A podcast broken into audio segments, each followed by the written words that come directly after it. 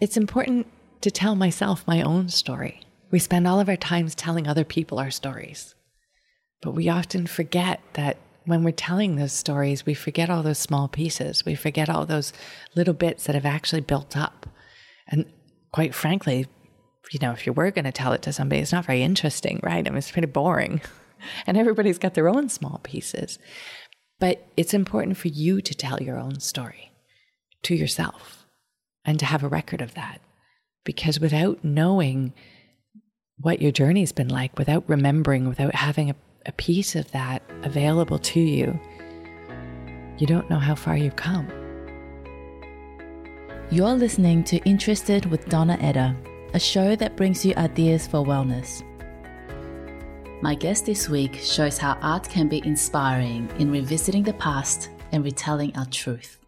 Hong Kong based artist Rachel Smith grew up half a world away on a large farm in rural Canada. Yet it is Hong Kong she calls home these days, where she runs Senseless Art, her own artistic sanctuary in the heart of the city. Check it out, it's a great space in Prince Edwards, right next to the MTR station, so it's really easy to get to. Rachel teaches the art in almost all its forms to people from all walks of life, from sewing to bookbinding, mixed media painting to portrait drawing.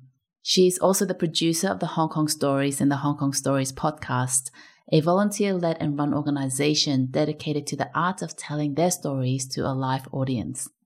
Above all, she has a knack for articulating her innermost thoughts into imaginative and quirky expressions.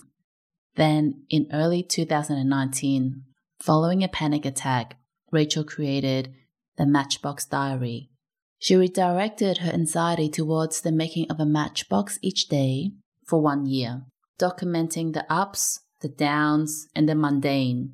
The matchboxes are made with such attention and with so much details. They are so small while holding the memory of the day.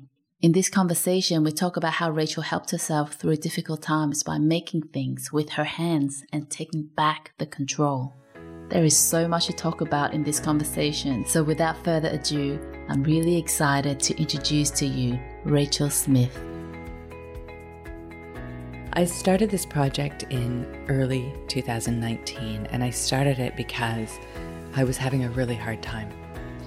I was um, suffering through some panic attacks, uh, something I'd never had before. Uh, and I was just feeling anxious all the time, uh, really out of control and unsure of where or what I was doing. I guess I was having probably some kind of midlife. I don't know. I never got diagnosed, so self diagnosis probably isn't that useful. but I was not okay. Um, you know, I, I, I have a reasonably happy relationship all the time and everything. The problem in a lot of ways was there was nothing wrong. You know, there mm-hmm. wasn't any massive crises happening yet. There was inside my head. Panic attacks. I was I was having night sweats. I was I was just and and none of this had happened to me before, so I didn't know how to cope with it. I didn't know what was happening to me. And I went to a friend's art opening and it was really lovely. And I I worked a little bit on helped out one of the artists on, on their project for this opening. And so I was really, you know, excited.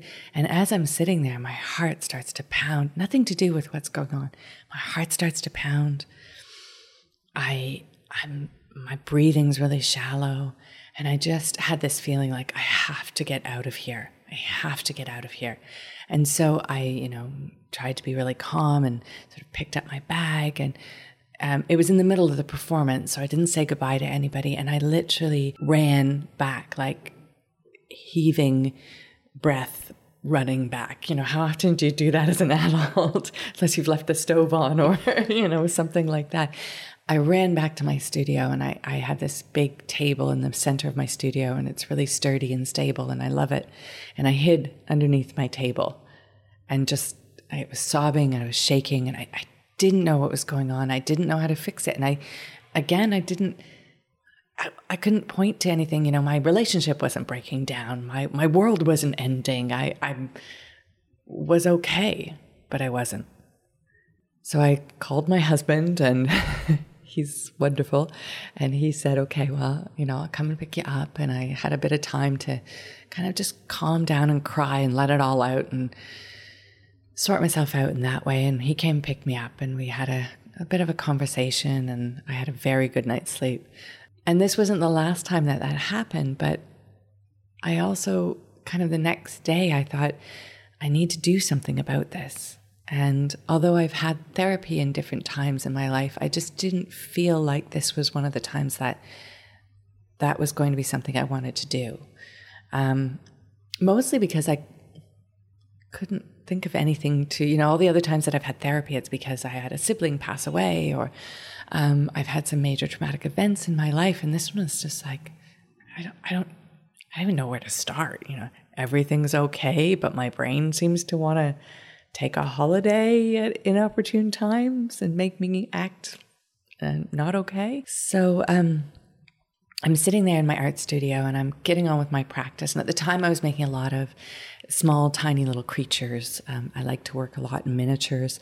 And um, a friend of mine's daughter was moving away and she had a lot of mental health problems. She's going through a really rough patch in her life and she had these turtles. They were her therapy turtles, but they were moving back to Australia and you can't take turtles back.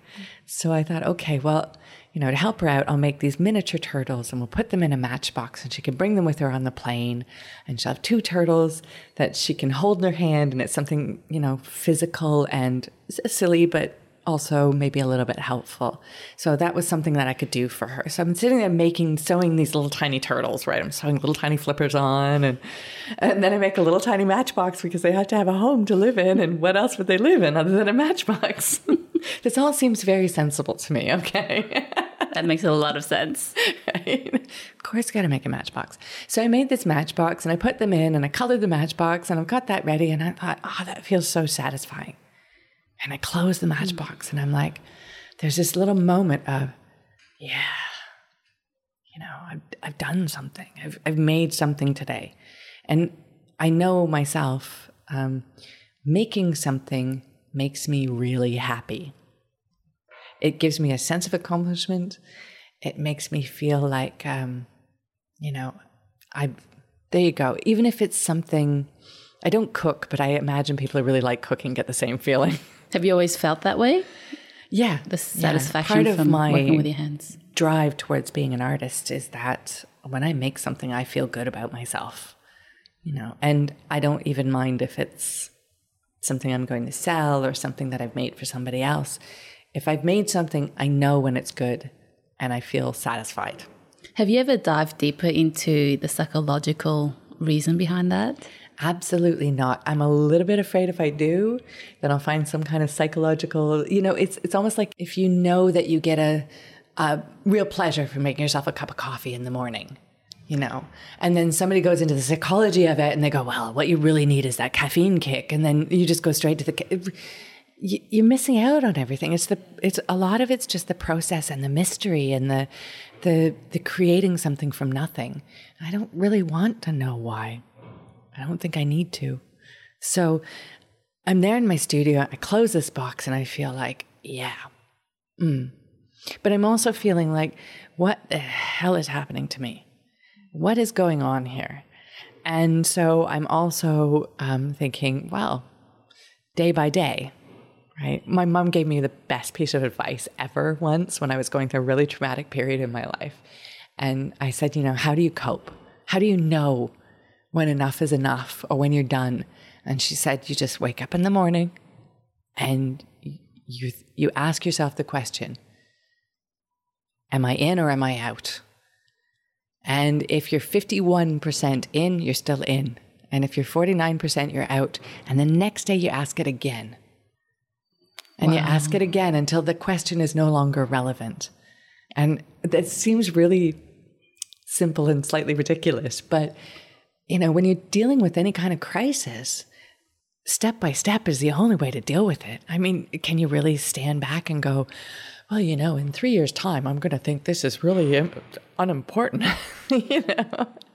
Um, so, day by day, and I thought, day by day, this is what I need to do. You know, I had this panic attack yesterday.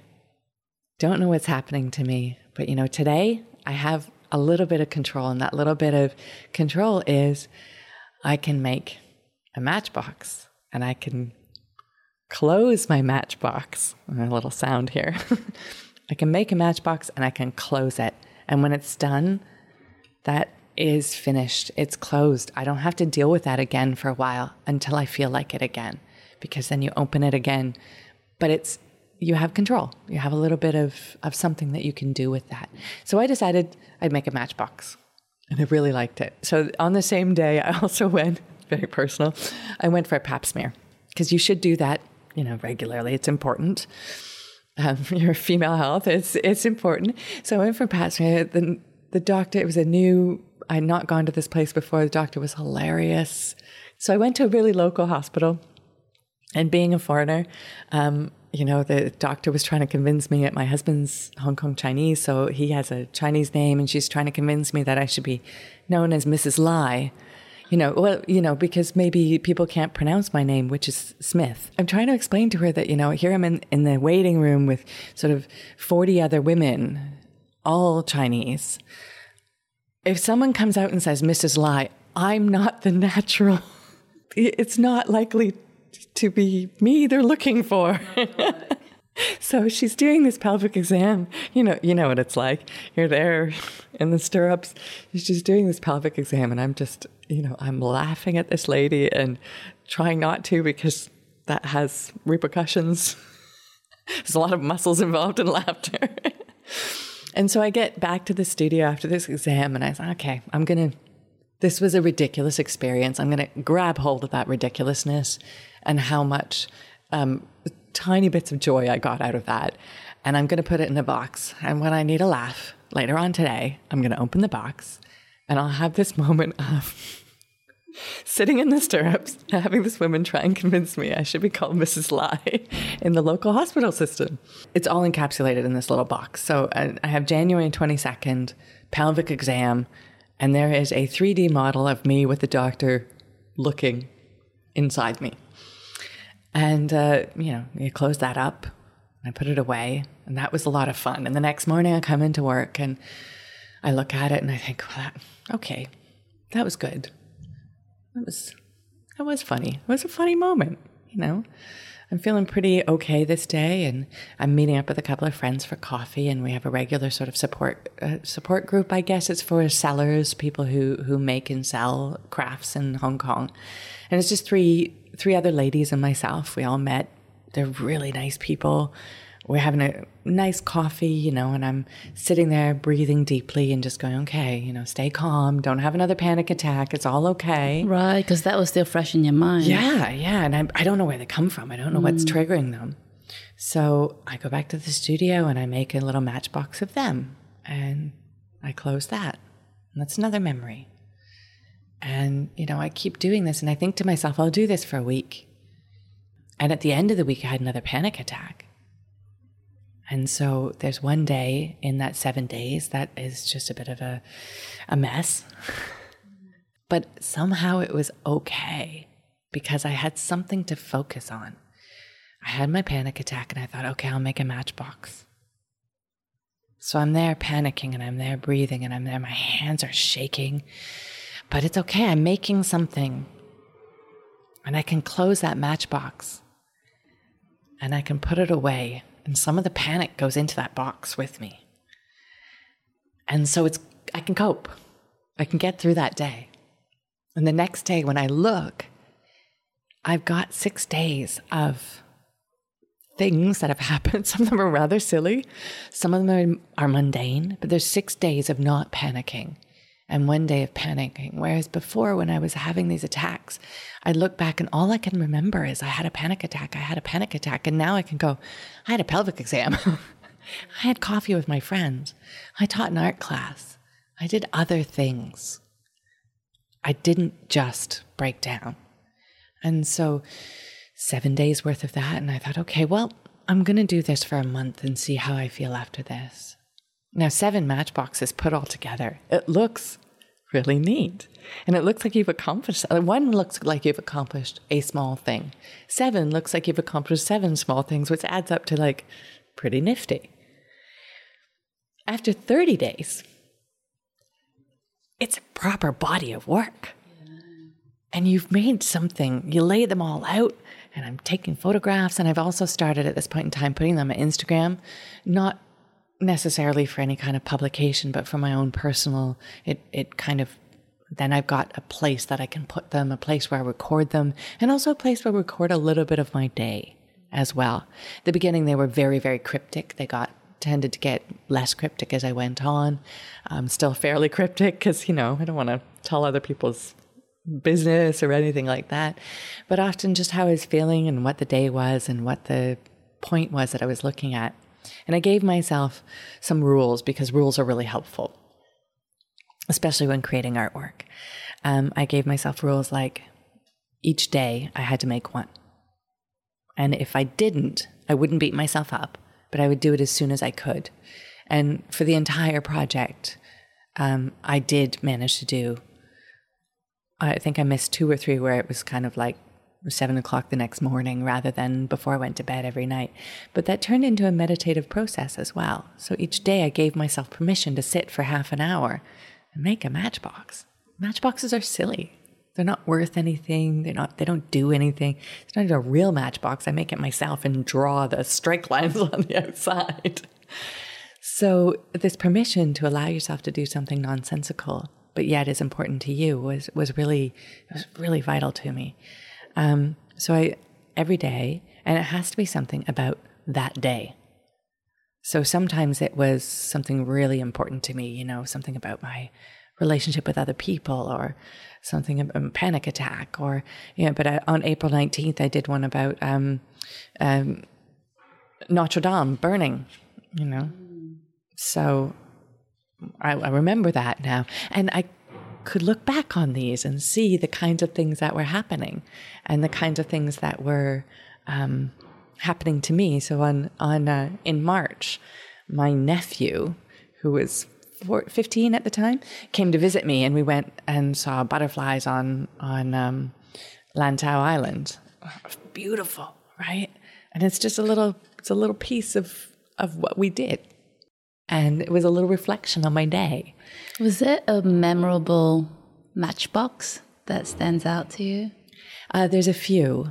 What a year to choose to do this because I started in January 22nd, 2019. And here I was all obsessed with my own worries and troubles and all the things that were happening to me. And then, of course, Hong Kong imploded. I mean, it's been building up for a long time what happened. And, um, you know, people had a lot of grievances to, mm. to put out. So there are a lot. The May 1st is my 100 day matchbox. I also love that I didn't start on January 1st because there was absolutely no pressure as well. Um, I told myself one of the rules was if you ever get to the point where it's 51%, I don't want to do this anymore, it's time to stop. Nice. You gave yourself permission to stop. Absolutely. I'm not doing this for anyone. There's no deadline. There's no, like, if you don't like it anymore, don't do it. So it kept being like 30 days. And there's a there's a challenge online called a 100 day challenge. I don't know where it started, but there's a really fantastic artist in Hong Kong, Salome Tam, Salome Tam. She does all these really neat nature pile stuff and she had organized a 100 day meetup sort of thing so that people who were doing this challenge could meet up. She's she's a really neat lady. Um, and so I, I was kind of a couple of days off the deadline due date sort of thing, but you know, whatever Who's counting? so I went along to that and I, I managed to do 100 days before I knew it. Of course, matchboxes, when they're all put together, they store inside of a bigger box, and I'm just boxing up all my emotions and all my, it's fabulous. I mean, now I can look back and go, okay, the last week was filled with butterflies. I think I need to go for a walk. I've never kept a diary. I'm terrible at that, right? Because it tends to be like, Dear Diary, today I did. And I get bored of writing very quickly, especially handwriting, and I can't type. There's a lot of fails there, right? so this diary was really interesting because it, I could look back and say, okay, I feel like I had a lot of bad days that month.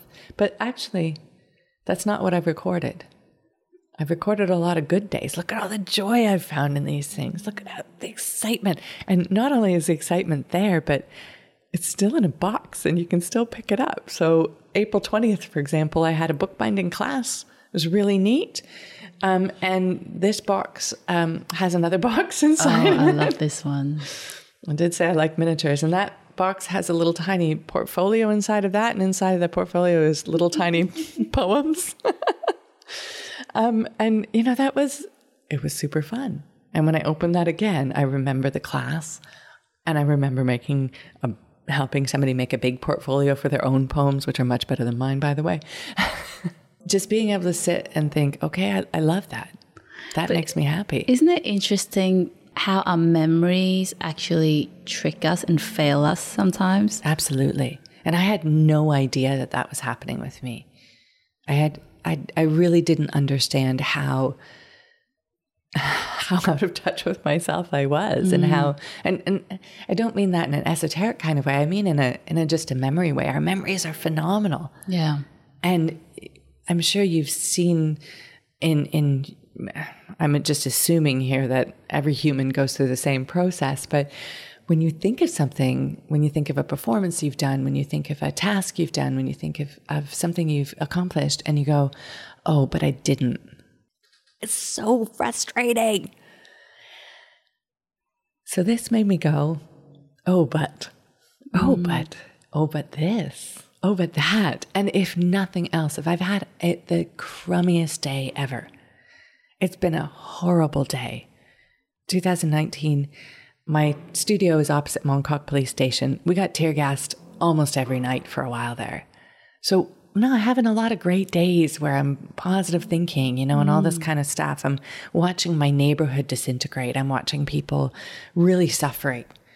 Um, I'm watching youths being um, you know, just in, in situations that they shouldn't necessarily be in and on all this hope and dreams of these young people and, and the positivity and, and negativity and all, everything that's happening there. And yet when I'm sitting down that night to make my matchbox with yet another version of tear gas in it, even then, if nothing else, I've got a new depiction of tear gas. I've thought of a different way of depicting it and I've I've thought of a different way of of rendering that in paper and glue and little bits of something inside a matchbox. So if nothing else, there's something positive that's come out of that. Why do you think that's important? Um, it's important to tell myself my own story. We spend all of our times telling other people our stories, but we often forget that when we're telling those stories, we forget all those small pieces. We forget all those little bits that have actually built up. And quite frankly, you know, if you were going to tell it to somebody, it's not very interesting, right? I mean, it's pretty boring. and everybody's got their own small pieces. But it's important for you to tell your own story to yourself and to have a record of that. Because without knowing what your journey's been like, without remembering, without having a, a piece of that available to you, you don't know how far you've come. I really love that because we create to showcast, but this is really not about the outside world. It Absolutely not. For yourself. Yeah.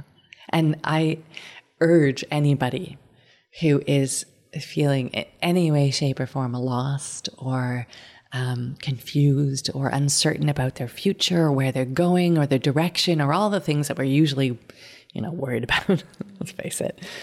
Um, you're not alone and do something. Do something every day, a little something that's permanent that you can keep and you can look back on and do it for a week. And then after a week, see if it's something that, you know, you find useful. And if it is, do it for a month and then do what I did and do it for 365 days. when you think about some of the darkest moments mm. and looking back on that matchbox, has your perspective changed? How do you see it now? Well, some of the moments that I thought were the darkest moments are kind of like, well, that wasn't really that, you know, bad. It got worse. well, again, you know, I, am like I said, I'm opposite Mongkok Police Station. I'm watching people's lives being torn apart.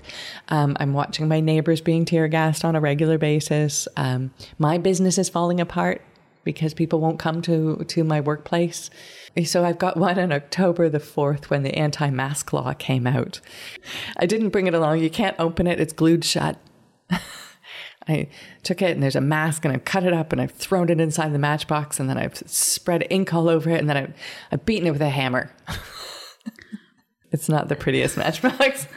That's the one that's all mangled up. It's mangled. You can't open it. It's glued shut. And it's just this, you know, lack of conversation. Right. Just, just listen. Why are you allowing this to happen? You could do so much. And yet you choose to close your ears and blame. And I look back on that now and think, well, yeah, that was a pretty bad day.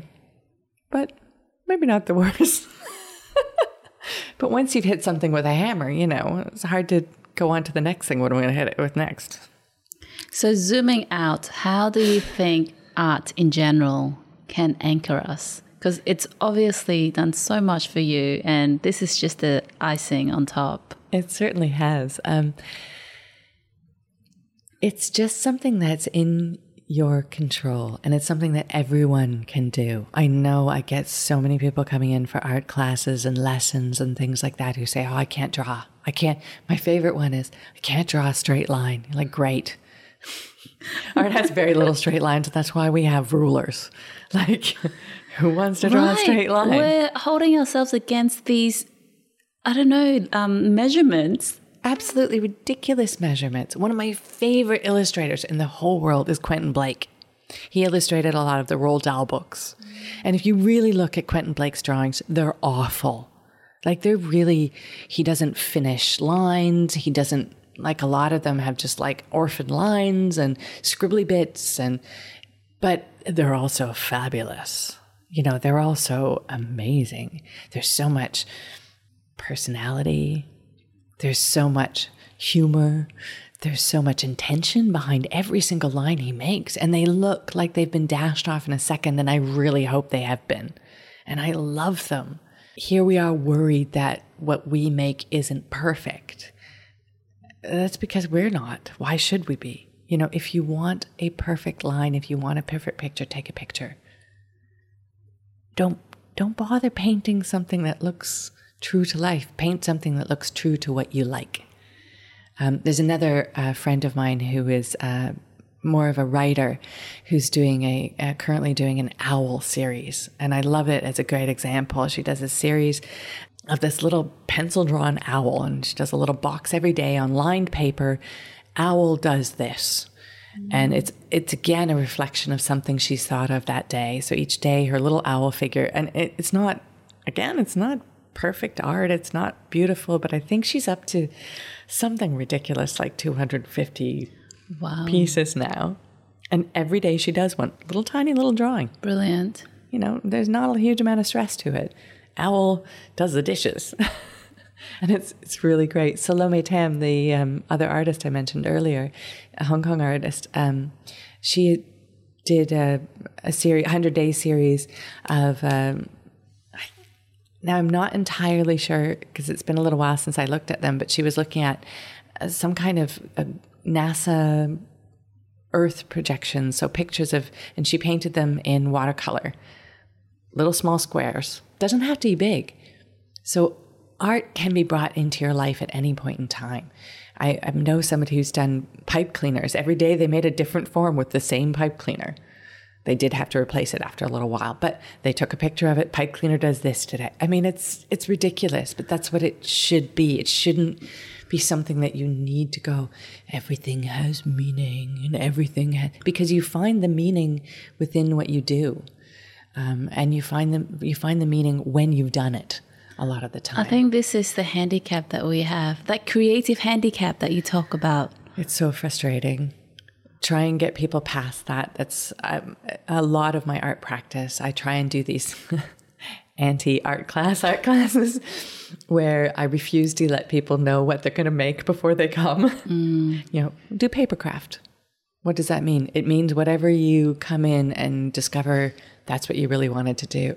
And believe me, after the first 15 minutes of sitting there and me showing you possibilities of what you can make, you found something that you're like, well, that's pretty nifty. Let me try that. And you come away with amazing things. I think making art should be a part of our lifestyle. It's kind of like brushing your teeth. You really should just channel that part of ourselves, mm-hmm. right? And it's a it's a daily occurrence. Sometimes it's just how you put your outfit together when you're going to get dressed in the morning. I make a lot of my own clothes, so I wear um, clothes that are appropriate for my day. I have a dress that has ducks all over it. What day is that for? Those are my days when I want everybody to duck off. nice. Okay, so now we all know. But it's a really bright, cheerful green dress with ducks wow. on it. Sometimes it's just raining, admittedly. Those little bits of how you put your life together and how you put yourself together are also pieces of art, and they should be seen as such. When we met the other day and you talked about challenging different ways of seeing and some mm. and sometimes breaking the rules. I really love that. You know, really just digging it in and, and not fitting into the status quo. And yeah. I guess when you're making art, you can really access that. You should be accessing it. In fact, you should be always um, finding ways of breaking the rules. And sometimes you've got to make the rules first. In Hong Kong? Absolutely. Absolutely in Hong Kong. I mean, Hong Kongers are brilliant at breaking rules. I love this city. It's so inspirational. Hong Kongers are experts at finding rules and then bending them so far over that you think they're going to break, but they're like, no, no, we're still within the rules. They consider themselves very law abiding. You know, it's one of the safest places in the world to, on the street level. Yet everybody's constantly breaking the rules. Everybody's constantly got their own little twist. I find a place uh, living in England was much, much more restrictive. People are very, very conscious of of how other people see them. And in Hong Kong, because your personal space is so small, there's very little you can do to stop people from seeing you. You kind of just let that go a lot. Yeah. You know, look at the way people dress, the way people act, fashion. You know, there's all these rules that you set for yourself, but you're constantly breaking them. And your rules aren't necessarily the ones that the guy next to you has. Well, on that note, one of the projects that you're doing, the Hong Kong Mail Art Club, can you talk about that? Because that is very different. Right. So I love Hong Kong, as I might have said. Hong Kong is a fascinating city because it's this urban expanse. And when people talk about Hong Kong, they always say it's all about money, which is such a lie. There's so little of Hong Kong actually involved in that. Work, yes pursuit of some kind of wealth and status, okay. But actually, just finance, the financial industry, uh uh-uh, uh no way. So you've got this finance center. And then you've got the wildlife. We're living in the middle of a city, which yeah. imagine, you know, the apocalypse and humanity is wiped out. How long do you think it would be before the wildlife and vegetation takes over Hong Kong? I'm like five years. we're living on borrowed time with our with our natural counterpart. It, you see every spring, every crack in every old building has a has a plant growing in it that's just like just you wait. You stop paying attention to me. I'm going to tear down this wall. And all these little pieces live somehow in concert with one another and yet somehow separate as well. And there's all these fascinating wildlife here. We have a barking deer it's amazing. Have you seen one yet? I have not. Though I think they have one in Kadoorie Farms. I have to take a trip up and see one. They're tiny. They're really small, like the size of a small to medium sized dog. And they have this bark that they make, which you can listen to on YouTube. Look up barking deer. That's a cross between a dog barking in pain and somebody being murdered. but it's horrendous. Wow. And it comes from a deer like a Bambi. They also have canine teeth, the males, that come out of their mouth. Oh. Like a wild boar. This is a deer. Doesn't that just say Hong Kong? You've got this, what we would consider normally this passive, shy creature, because, you know, deer, that's usually what they are, with canine tusks. It's fantastic. And we have otters We have insects that are really wild. Um, so I've done this Hong Kong mail art project. Um, sorry, I go on about this all this interesting wildlife all day, but um, done this Hong Kong mail art project because we've all been, you know, socially distancing and being at home a lot more, and a lot of kids have been off school. And I love getting post. I love getting mail. I love sending mail, and I thought, well, what we really need is an art project that doesn't have a lot of you know, you have to make a Picasso or you have to make a Rembrandt. Um, it's not that sort of thing. It's something that anyone can achieve. Um, and it comes to your house with small instructions, but not very many because I want you to try it out yourself and see where you can go. It's pretty much idiot proof. Um, and it reflects Hong Kong. They're all, all the projects are on Hong Kong wildlife. So I've we've got um, three projects that are finished now, and I'm working on the fourth. First one is Hong Kong insects you know, dragonflies. We have a huge amount of dragonflies. They're so cool. Uh, we have an atlas moth, um, which in, in, Chinese I think is called a snakehead moth because on the corner of its wings it's got snakehead. Um, centipedes. Oh my god right? We have a deadly centipede in Hong Kong. It's insane. Every time we see one around the house, we scream and oh. we just like around your house. It's probably a house centipede. In which case, leave it alone because it's really, really friendly. But this is the other thing: we don't know very much about insects, no, right? right? So you're doing a small piece of art. You're doing something again. You you finish it up and you've made a bug and it feels great, right? Because you've made something and you've colored it yourself. And I send a, an, a sheet as well with facts about the bugs I love that part of it. It is also educational. I mean, yeah. like you said, there's so much we don't know about these. So much living I mean, things. and I'm certainly no expert, but uh, there's a neon cuckoo bee. If I've got it right, the neon cuckoo bee lays its larva in in the nest of the blue banded bee, and the larva eats the blue banded bee's egg, and the blue banded bee feeds it, and then it grows up into a cuckoo bee and flies off and lays eggs and some yeah the cuckoo anything with cuckoo is is basically the laziest parents ever. They're kind of like yeah the cuckoo bird is famous. It, it goes into someone else's nest and lays its eggs and the cuckoo bird's egg usually hatches a little bit earlier so the cuckoo bird will then the hatchling will then knock all the other eggs out of the nest and the parent birds of the other nest of, of the of the nest will feed and raise the cuckoo bird. I had no idea about this. This is this is why cuckoo birds are famous, and the cuckoo bee does the same thing, except that it's also blue. So then every week you send out a pack, or how does it work? So you sign up for a four week project, and the projects are themed. So the first one is insects, the second one is um, birds, and the third one is mammals. And I'm working on ocean creatures at the moment. And it's a four week project. You subscribe to this, um, you pay a fee, and I send you each week, I send you an envelope with all the things you need other than the coloring materials and some glue to make that week's project. So uh, with the bugs, every week there's four bugs that I send you, and they're they're basically cut out already. So they're pop out, and then you have to glue pieces together and color them yourself. And they come with an information sheet as well. Oh, brilliant! Yeah. This is so cool. Have you always been this playful? Uh, probably, yeah. Um, I have a lot of trouble taking things seriously for too long. What do you think that is? Uh, just general irreverence. I did have a career for a little while working in, in a bank, but there's only so many like different colored socks that you can wear to make your day better.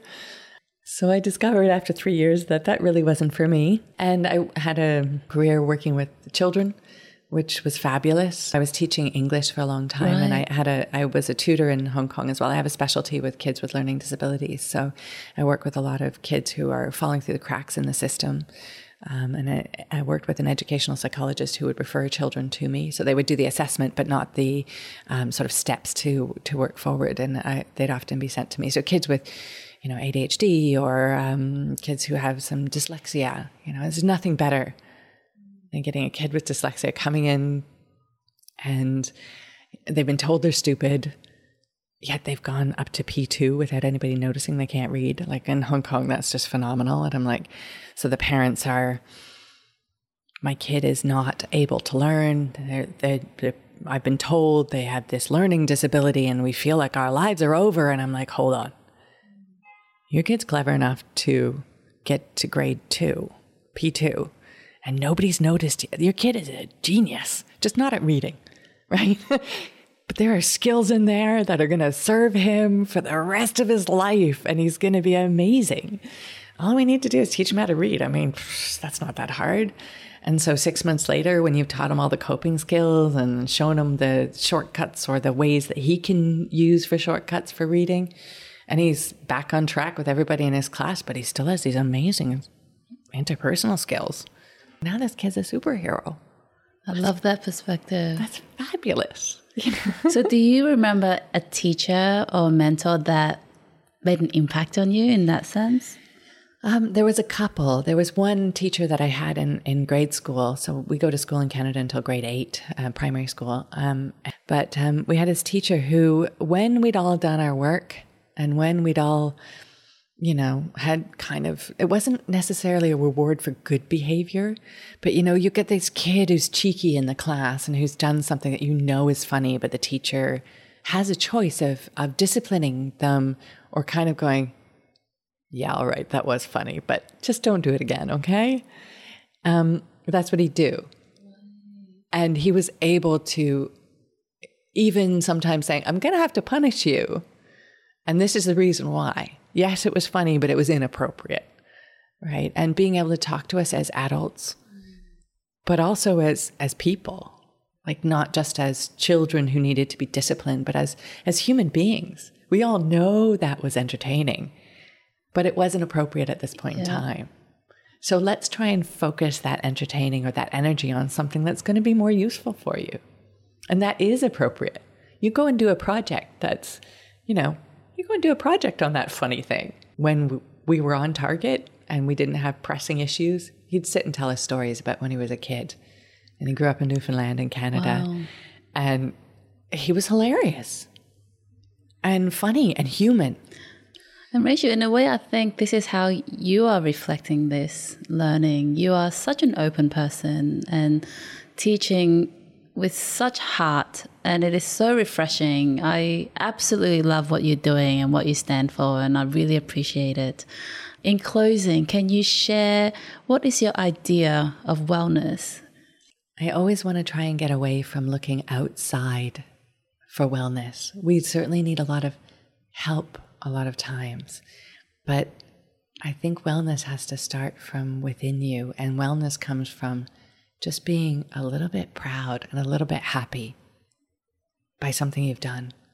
Being able to say without apology, I did that and I like it, and I'm happy about it, even if the rest of the world is falling down around you, mm. or you failed something miserably Wellness is being able to say, there's something good. There's something in that that I can build on. Thank you so much for being here today, Rachel, and sharing your story. Where can the audience find you? You can find me at senselessart.net, uh, on Facebook in the same name, um, actually on all social media sort of things on the same name. So you can find me at senselessart.net. Great, thank you. Is there anything else you would like to share that I've missed? Uh, just well done for doing the podcast. Uh, um, I'm also a podcaster in Hong Kong, and it's so wonderful. Yes, Hong Kong see, stories. Hong Kong stories, that's right. And it's so wonderful to see the podcasting community in Hong Kong building and growing and becoming bigger and bigger. Start a podcast, join us. The show notes of this episode are on my website www.interested.blog. I love receiving your messages. They encourage me to continue bringing you helpful wellness content and to help others find the podcast too. If you like my work, hit subscribe and share it with a friend.